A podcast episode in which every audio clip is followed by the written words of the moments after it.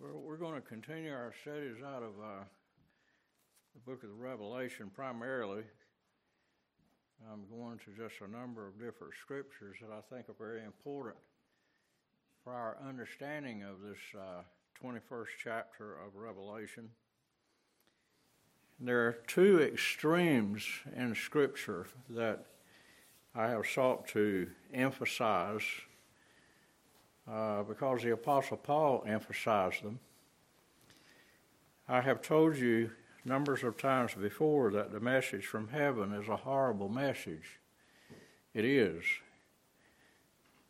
It, uh, it started out very good, but in Genesis chapter three it became very bad. Uh, and actually... Uh, brought into the world so great a death. We can't begin to imagine how great that death is. But all throughout the Scriptures, the Lord develops it. And it's so bad that only deity can provide a remedy. It's very important to remember that. Uh, we're all alike. Uh, we're uh, corrupt beyond imagination in our nature. And there's nothing we can do about it. You cannot by works change it. Uh, God does not change, but neither can man in his nature. He cannot change any more than the Ethiopian his skin or the leopard his spots.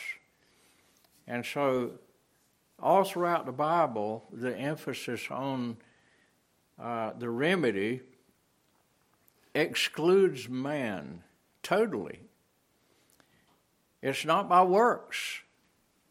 It's by mercy and grace. The two most important words in the Christian vocabulary is mercy and grace. And the gift of God, the gift of God, it has to be, in other words, a remedy, it has to be a gift. This speaks to our depravity and how deep the depravity is and and how so great the death is that we actually deserve, uh, such that only God could provide the remedy. And he did by going to the cross and dying for us.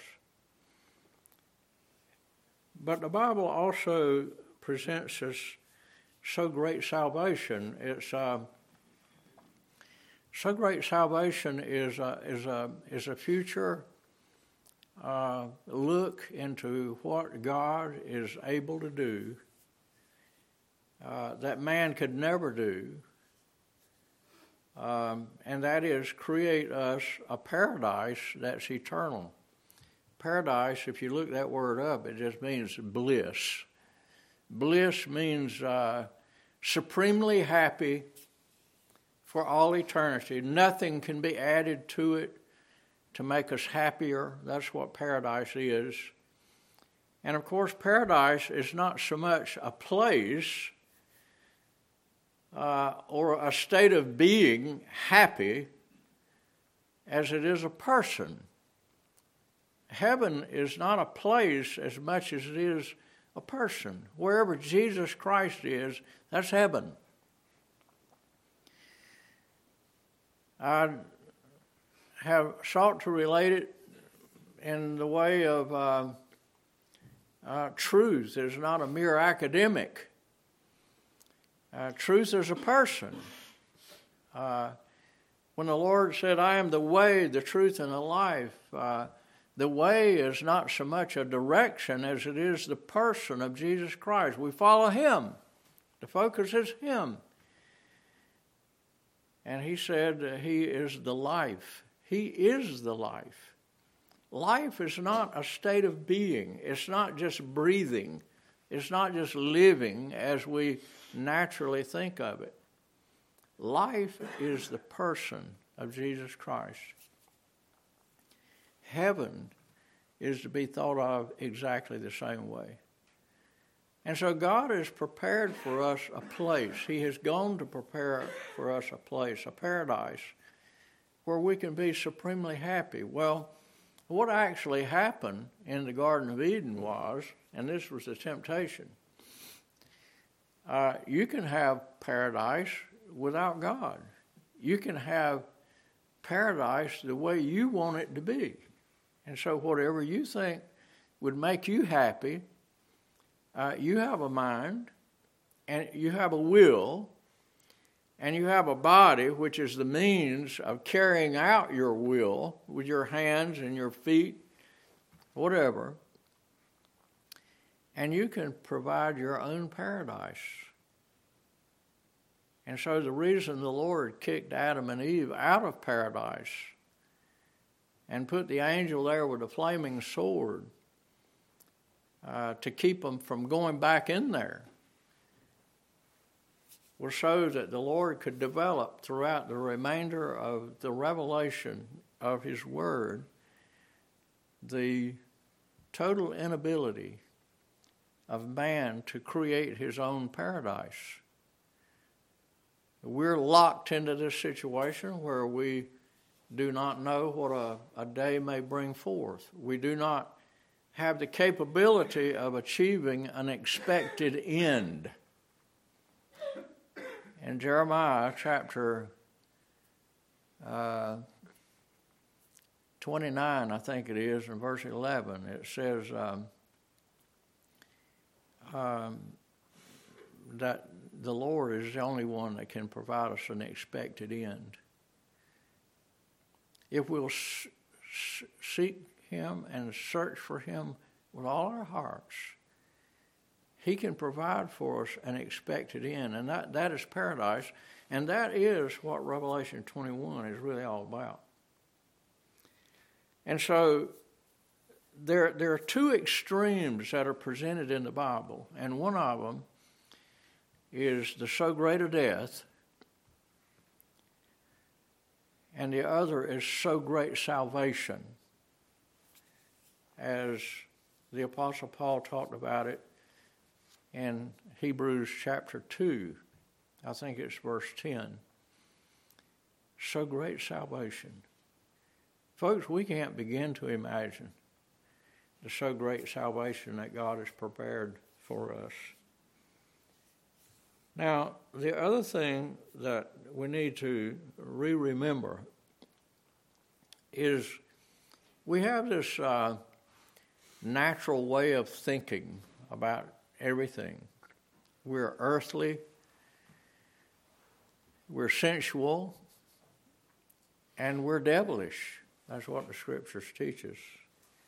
And um, and and we cannot transcend this world of time and sense as we see it and as we think about it. And the only way that we can ever really enter into what lies ahead in terms of the future is to go to the only one who knows the future in the whole universe, and that is God. And this, to me, is one of the most profound things that we find in Scripture, as you see in uh, Second Peter uh, chapter one. Uh, God has given us something that's more sure than seeing the Lord transfigured on the cross, uh, on the uh, uh, the Holy Mount, and it's prophecy, prophecy. For so many years, I never really understood what that meant, and for so many years, through this earthly mind that I have, I always felt like that there's something wrong there because that doesn't make sense to me. I would have a stronger faith in Jesus Christ if I had been with Jesus Christ, to see Him with my eyes, to handle Him with these hands of the Word of life like John and like Peter and James. And if I had seen Him transfigured on the Holy Mount, I would have a much stronger faith as compared to living here two thousand years removed, having never had those experiences. And the Lord is rebuking us for this. Because there in Second Peter chapter one, he tells us through the Apostle Peter that we have something more sure than seeing him transfigured on the cross. We have something more sure than having journeyed with him for three and a half years of his earthly ministry. More sure. And the day that I began to study that verse and see what God actually said, it changed everything for me in the study of the Bible. Because all of a sudden I realized that prophecy is more sure than seeing, because it's God's ultimate proof that every word of God is true. And I could have complete faith, eternal security, eternal security in what he said in the book. Because he's the only one in the universe that can tell the future and never be wrong. Never. And so what we have in the Bible is, is amazing, because it tells us the future, as we've said so many times, with rigid accuracy. Rigid. Accuracy. There's nothing that can be added to it. There's nothing that can be taken away from it without threatening your eternal soul. It's that settled and that sure. And so when we when we pick up these Bibles, when we take these things home with us, we need to realize what we've got in our hands. We've got something that's more sure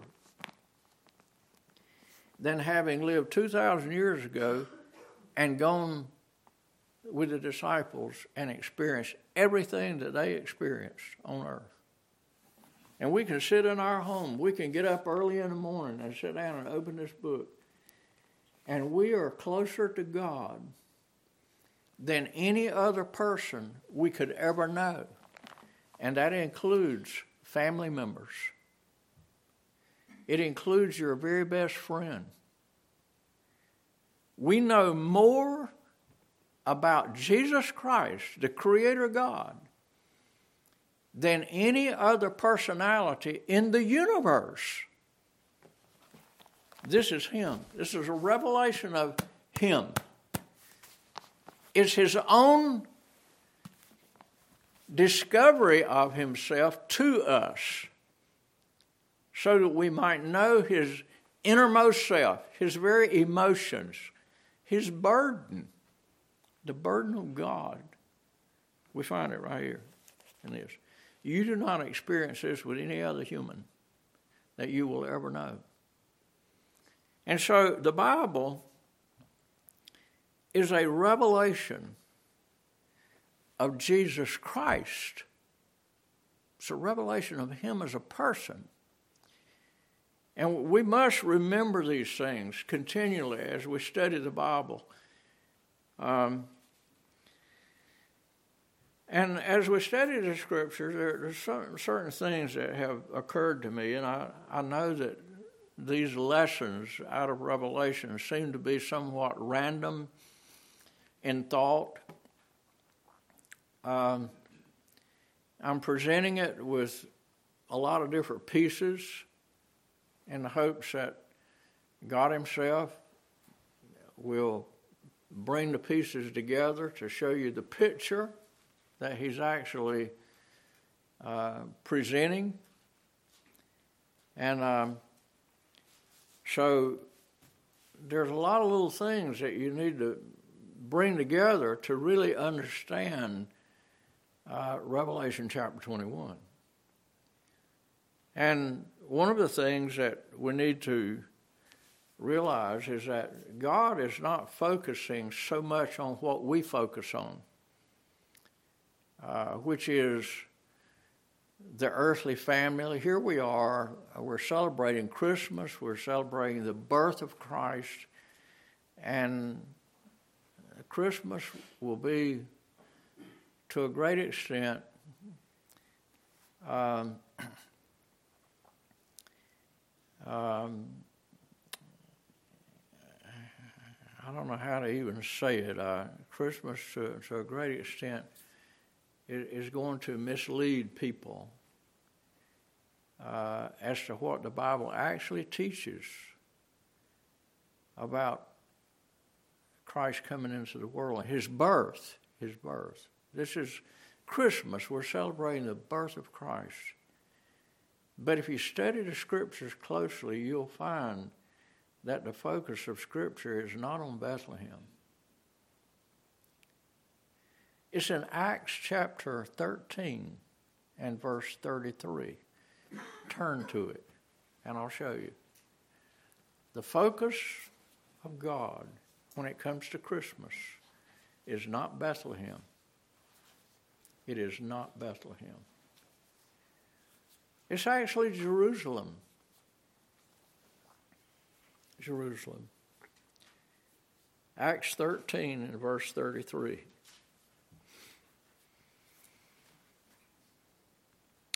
God hath fulfilled the same unto us, their children, in that he hath raised up Jesus again. And then we have it. As it is also written in the second Psalm, thou art my son, this day have I begotten thee. Now, do you see that? God the Father is looking down at his son, and he's not seeing his birth as being at Bethlehem. He's seeing his birth as being his resurrection from the dead. Where did that take place? Jerusalem. Jerusalem. Folks, so many people in this world will go through the Christmas season and totally miss this. Totally miss this great truth that God has revealed to us. But I'd like to take you to another passage that's critically important to understand. It's First Corinthians chapter two. First Corinthians chapter two. And I'd like to tie it in to what we've just said. First Corinthians chapter two. And I'd like to begin reading at verse nine. Verse nine.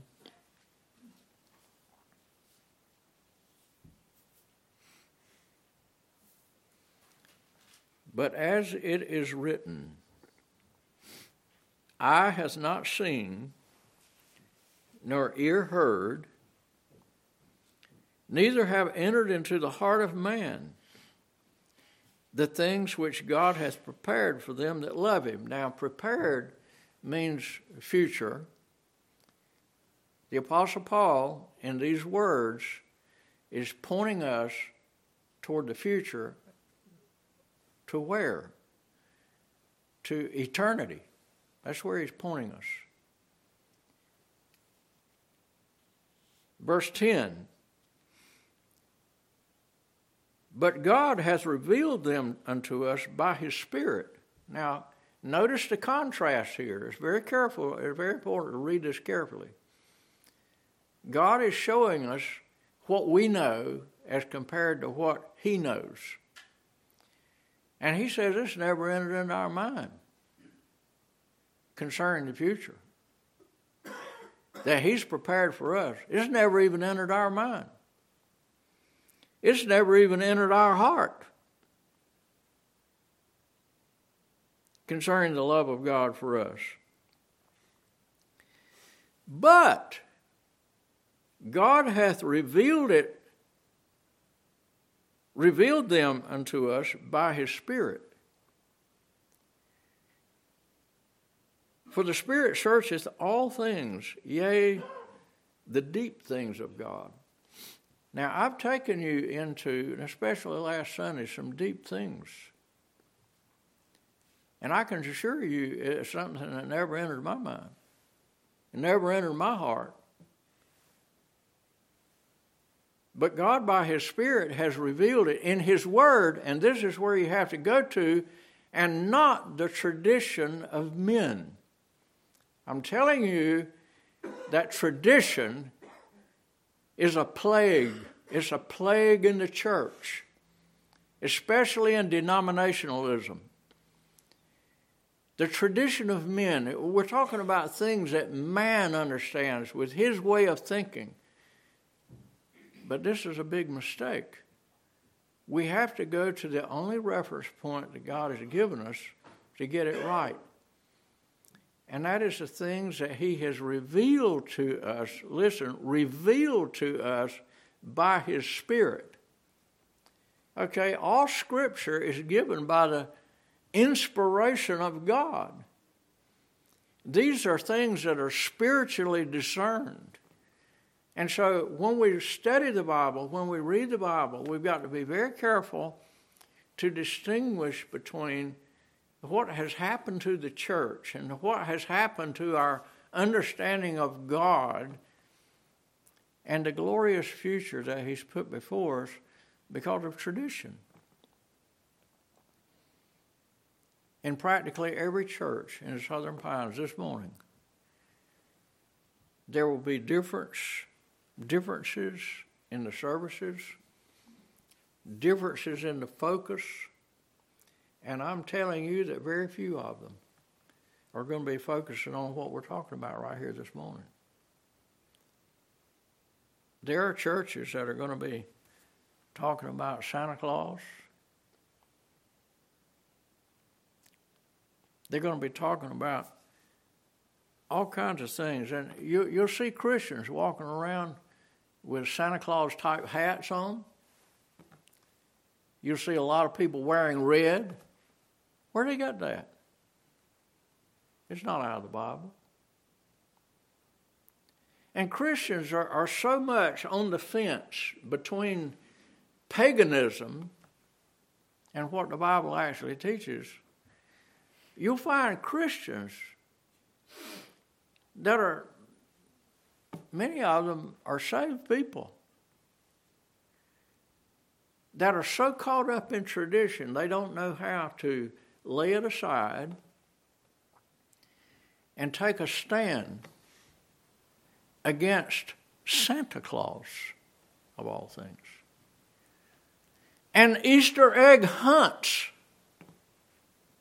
These are all distractions from the one to whom all the glory belongs.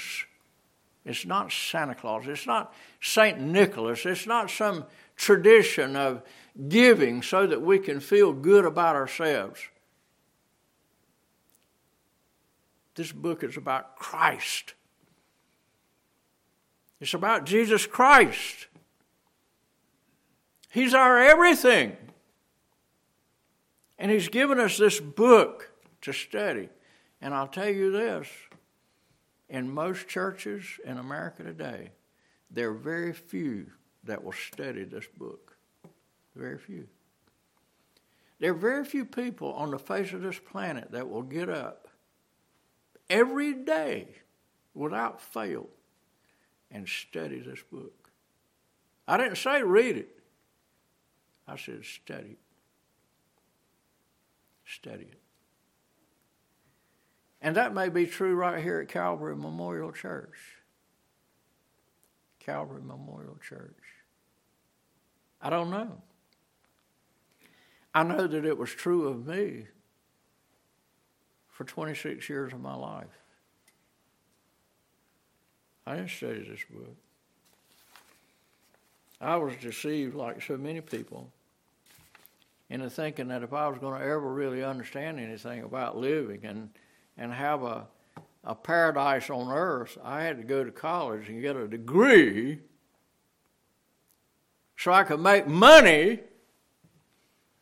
so I could be happy by providing myself with all the things I wanted. Now, isn't that our tradition? Got to go to college. Got to go to school. Got to get that diploma. Got to get that college degree so you can make money, so you can be happy in this paradise that is dependent upon you having money.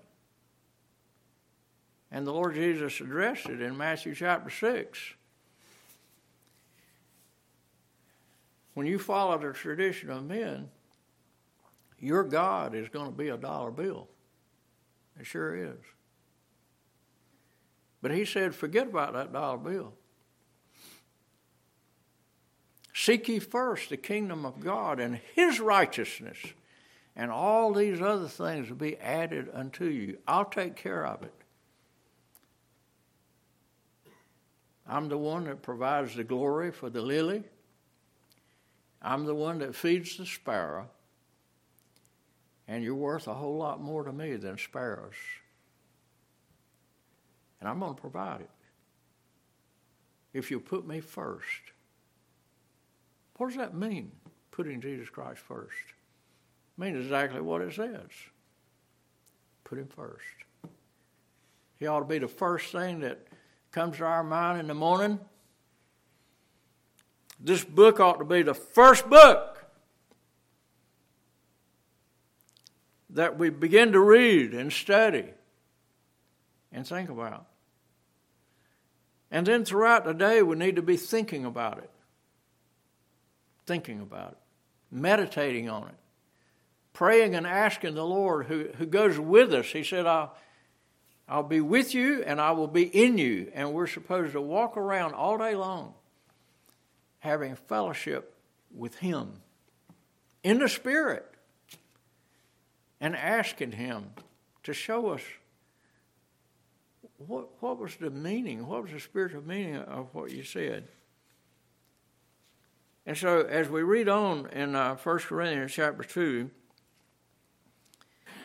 verse ten, let's go back to that. But God hath revealed them unto us by his Spirit, for the Spirit searcheth all things, yea, the deep things of God.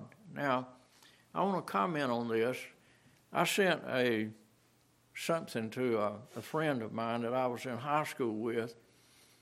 Uh It, it had to do with something that we'd been studying. I don't remember exactly what it was at this point. Uh, but, I, but I sent him this thing that, that had to do with thinking in a, in a way that's different than we typically think. Because I'd learned this point in, out of Scripture. And so I, I sent it in an email to this high school friend of mine. And he sent me back a response. And he said uh, something to this effect: I don't like anything complicated. Keep it simple, keep it simple, keep it simple. I was reminded of something that it says in uh, Proverbs.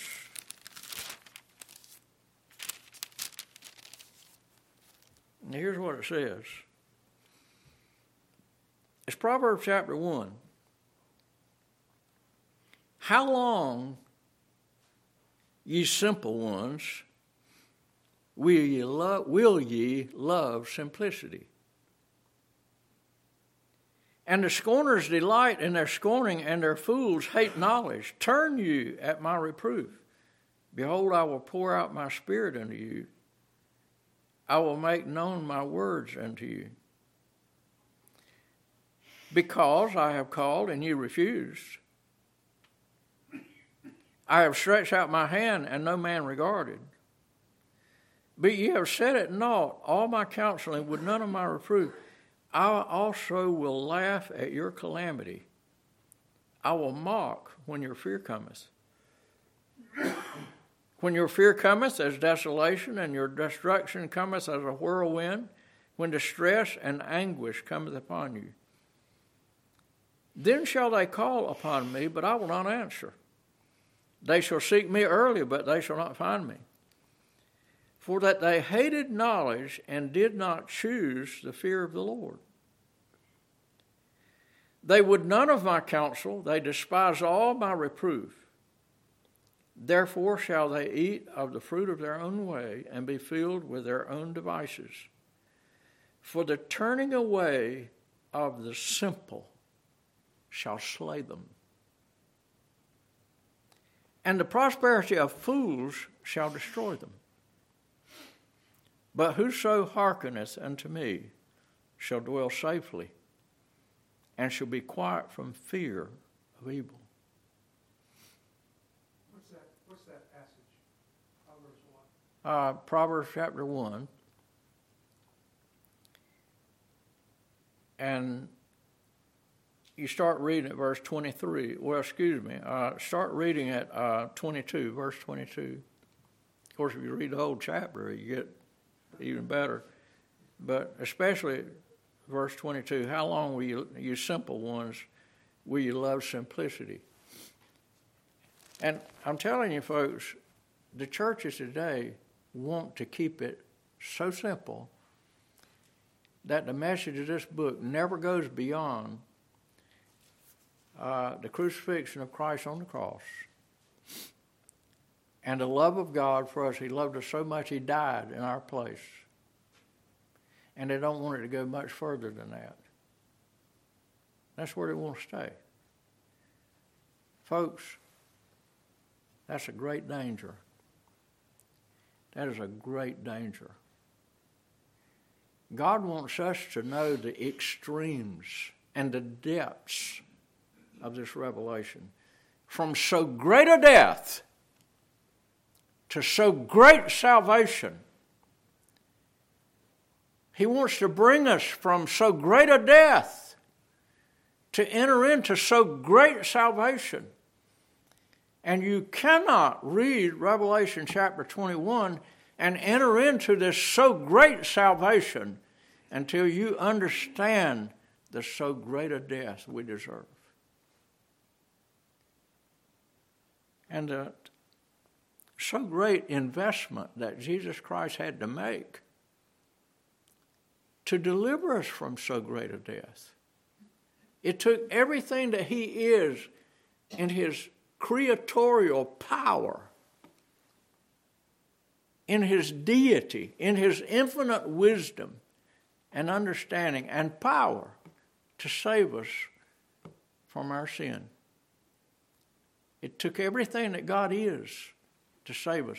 That's how bad it, that's how bad our situation is without him.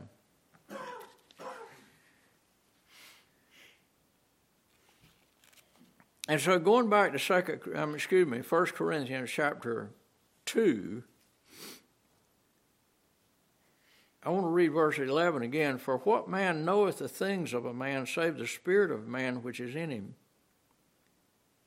Even so the things of God knoweth no man but the Spirit of God. Now, it's that verse right there where meditating on what it's saying helped me to understand what I needed to understand to tell you that we know more about Jesus Christ than any other person in the universe. There's that verse right there. Now think with me. You can't look at somebody, including Jesus Christ being transfigured, trans, transfigured on the Holy Mount, and know him. How do you get to know a person? You don't get to know a person by looking at them, knowing the color of their hair, how tall they are, and things of that sort. How do you get to know a person? You have to ask them. You have to talk to them. You have to get them to reveal to you with what? Words. And when they talk to you and they say, this is my thought on your question, then you discover something you can never know by any other means than by revelation. It's this verse that taught me that I know God the same way I know anybody else I've ever known. If it's a wife, if it's a child, how do you know your child? How do you know your wife? How do you know your husband? They have to talk to you. They have to reveal themselves to you, or you can't know them. And so, how can we know God? Well, you cannot know God unless he reveals himself to you. That is the significance, listen to me, of inspiration and preservation. God has inspired his innermost self, his words, to us, so that we can know him. And I'm telling you, this is a very important thought. I hope that you'll think about it often. We know more about Jesus Christ than the person you know best on earth. I've had a lot of parents come to me and say, I know my child, and I know my child would not do this. I'll never forget this family that came in to see me. And prior to their coming to see me, the sheriff's department had been down to see me to tell me that they were in on a drug raid and that we had a student in our school that was a part of that drug raid. And they knew that that student was in the school. And they knew that they would have a problem going to the family to let them know exactly what the situation was in terms of that drug raid. And they had been encouraged by, I guess, the chief of police at the time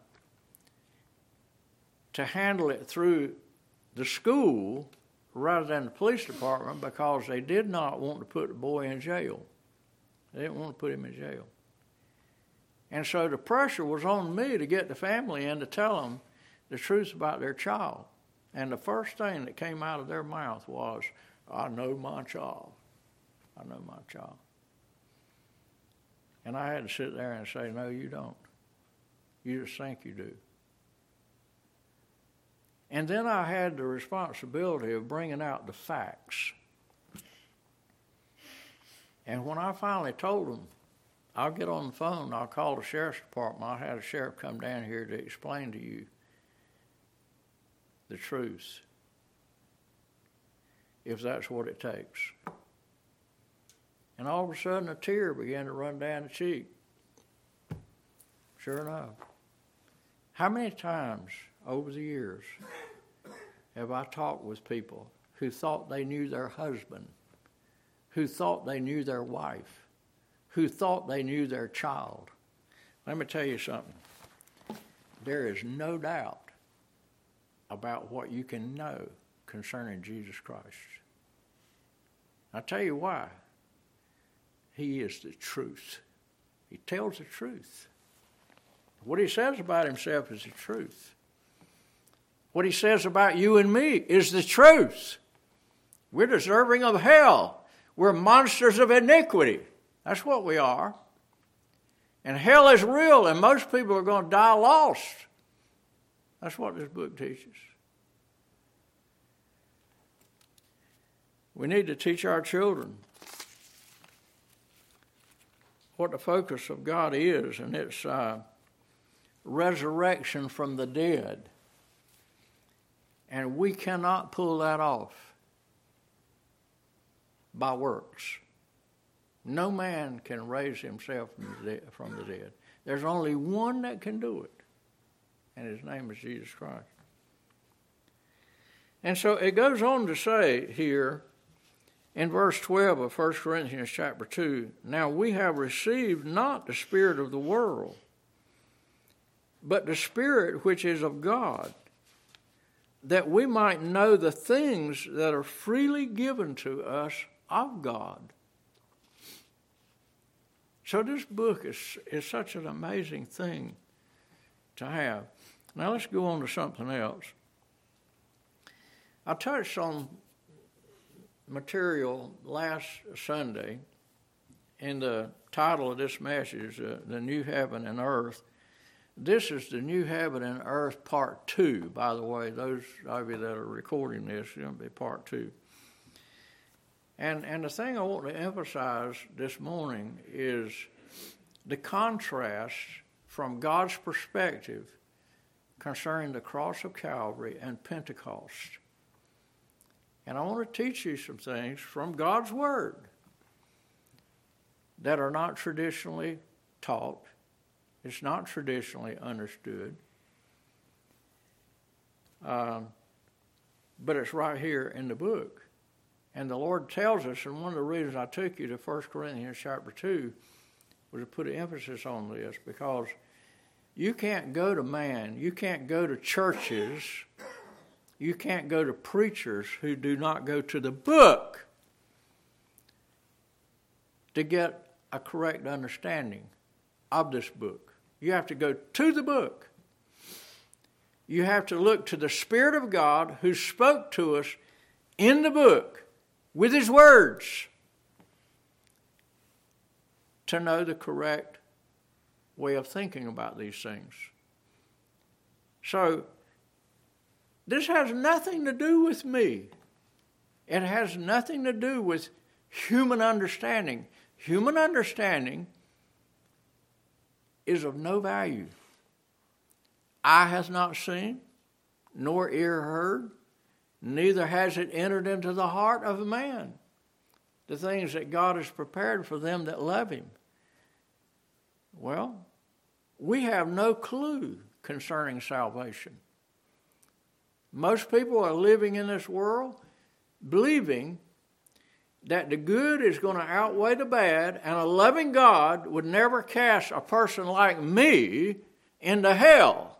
That is the way most people that go to church think. They believe that they are basically good, and a loving God would not cast them into hell. And that's not true. There's none good when you read the book. There's none righteous. No, not one. Where's that being preached? Where's it being preached that most people who profess to be saved are desperately lost and are following a traditional way of thinking rather than reading what this book actually says? Over and over and over again, the Lord is saying, let no man deceive you. Most people are deceived. Satan deceived Eve. Preachers will deceive you concerning what this book actually teaches. Sure will. And the only way you can really understand this book is you have to go to God, and His Holy Spirit has to reveal it to you according to His Word. And the Holy Spirit never reveals to you anything that is not in the book. It's going to be in the book. And so the Holy Spirit never operates independent from what is written, ever. If you start listening to some spirit and you can't find it written, don't believe it. That's the way the Holy Spirit works. Any preacher or Bible teacher who ever teaches you anything that is not in the book, if they can't put their finger on it, they don't know what they're talking about. And so, how were the Bereans more noble than those from Thessalonica? Because they searched the Scripture to see whether those things were so. They wondered if Paul was a false spirit, that the spirit that was in Paul was teaching something that was not true. So how did he get it squared away? They went to the Scripture. That's what we've got to do in our studies, especially when we run across things that we're not accustomed to thinking that way. So what I want to emphasize to you is that the cross of Calvary and the death of Christ upon the cross does not equip you for heaven. It does not. A lot of people think it does. No, it does not. The cross of Calvary only does this. It pays your sin debt. It pays your sin debt. But it doesn't change you. Even believing it does not change you, not in and of itself.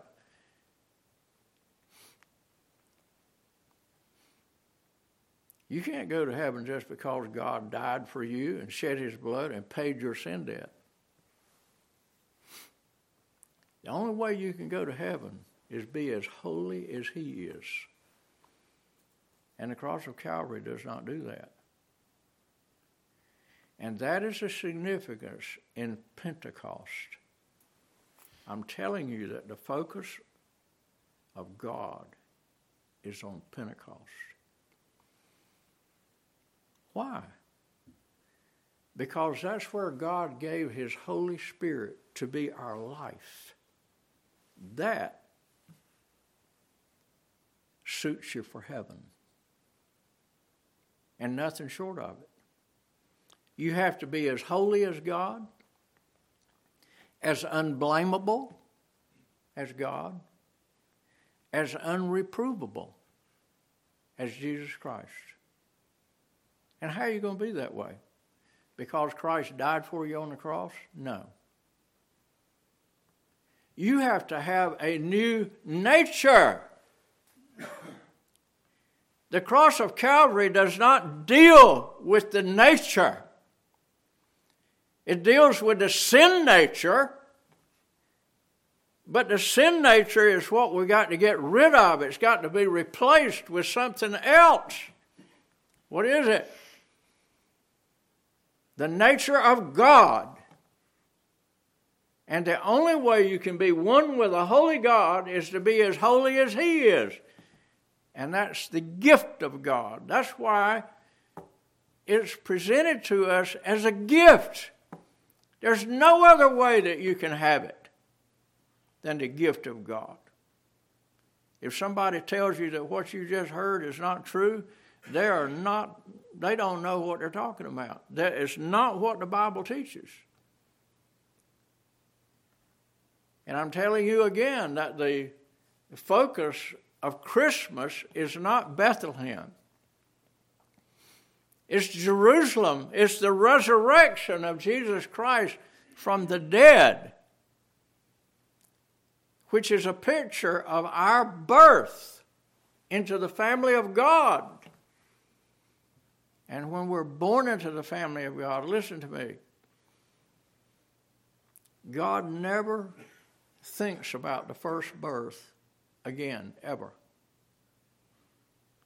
His focus on you for all eternity is your birth from the dead and resurrection life. And he does not remember anything about the previous life, and never will, and neither will you. You will not. And this leads us into something. I, I want to say this before we completely run out of time. I want you to turn with me to Revelation chapter nineteen. I want to show you something you may not have ever noticed before, but I want you to notice it today. Revelation chapter nineteen and verse seven. Let us be glad and rejoice and give honor to him, for the marriage of the Lamb is come, and his wife hath made herself ready.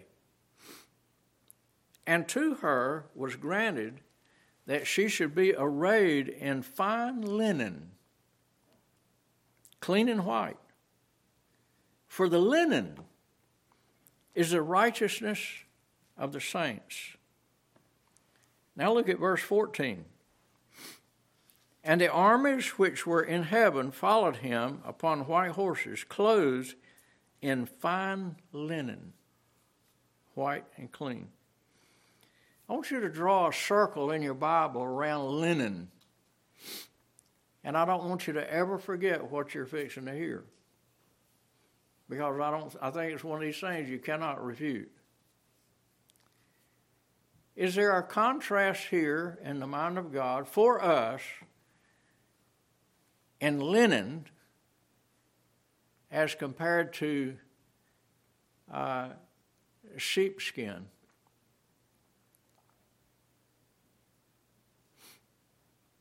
Folks, fine linen has nothing to do with death. Sheepskin does. If you want some insight into eternity, one of the things the Lord is talking about here, which eye has not seen nor ear heard, neither has it entered in the heart of man, the things that God has prepared. Listen, there's going to be no remembrance of death at all in eternity. There's nothing going to be there that's going to remind us of that previous life. Absolutely nothing. And I hope to stay on this subject until you see it in the Scriptures. It's there. And I believe in eternity to come, Jesus Christ is not going to have nail-scarred hands. We're not going to be talking about the cross of Calvary. He is the one that said that none of this is going to come to mind. I showed you this last week. Jeremiah chapter three, verse sixteen. The coffin, the ark, all this is going to pass away. Heaven and earth is going to pass away. Everything related to this life is going to pass away. Listen to this. In heaven, we're going to be like the angels. Um,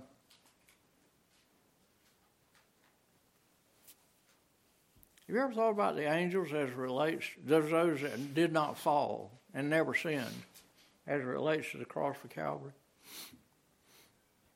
The Lord said we're going to be like the angels. Have you ever thought about the fact that God did not die for the angels that never fell? The cross of Calvary has nothing to do with them. The Lord said we're going to be like the angels. We sure are. He also said that marriage, as we've always thought about it, is going to cease to exist. Because it was only a type, only a type of marriage to Him.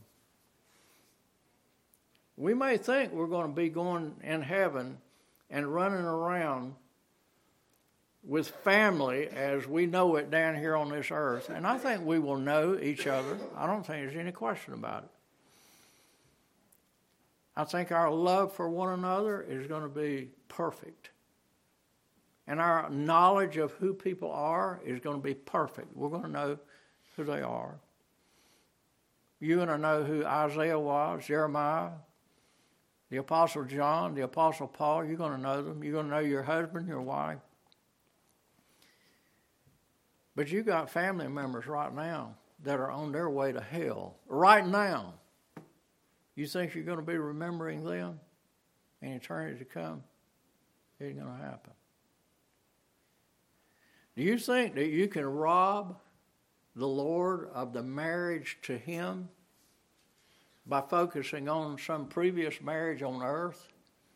Listen, folks, there's a family of God and there's a family of man. And the family of man, as we have ever known it, is going to fade away. You may not believe that, but this is how tenaciously we want to hang on to tradition and traditional teaching. I'm telling you, that's a mistake. That is not what this book teaches. Absolutely, it is not. Now, I know we're close to one another. We love one another. I love my wife. My wife loves me. I love my children. I love my friends and acquaintances. But I'm telling you, there's only one family that's eternal. And it's those who come to know their Heavenly Father. That's the eternal family. And you cannot embrace the closing revelation of this book, chapters nineteen through twenty-two, and enter into it when you're trying to hold on to something that's earthly. Can't do it. So our time is gone. We've got to go. Uh, this business, brother. Heavenly Father, thank you again for the remembrance of these things and the teaching of them. Help us to understand them. What glory there is to be when we will never, ever remember our sin and our weakness, but only see you in your full glory. And we pray, Lord, that you just help us to understand the things by the Spirit that you're being taught. We pray, Lord, you bless this day, bless the, the meeting and the preaching and the singing, to it all to your glory.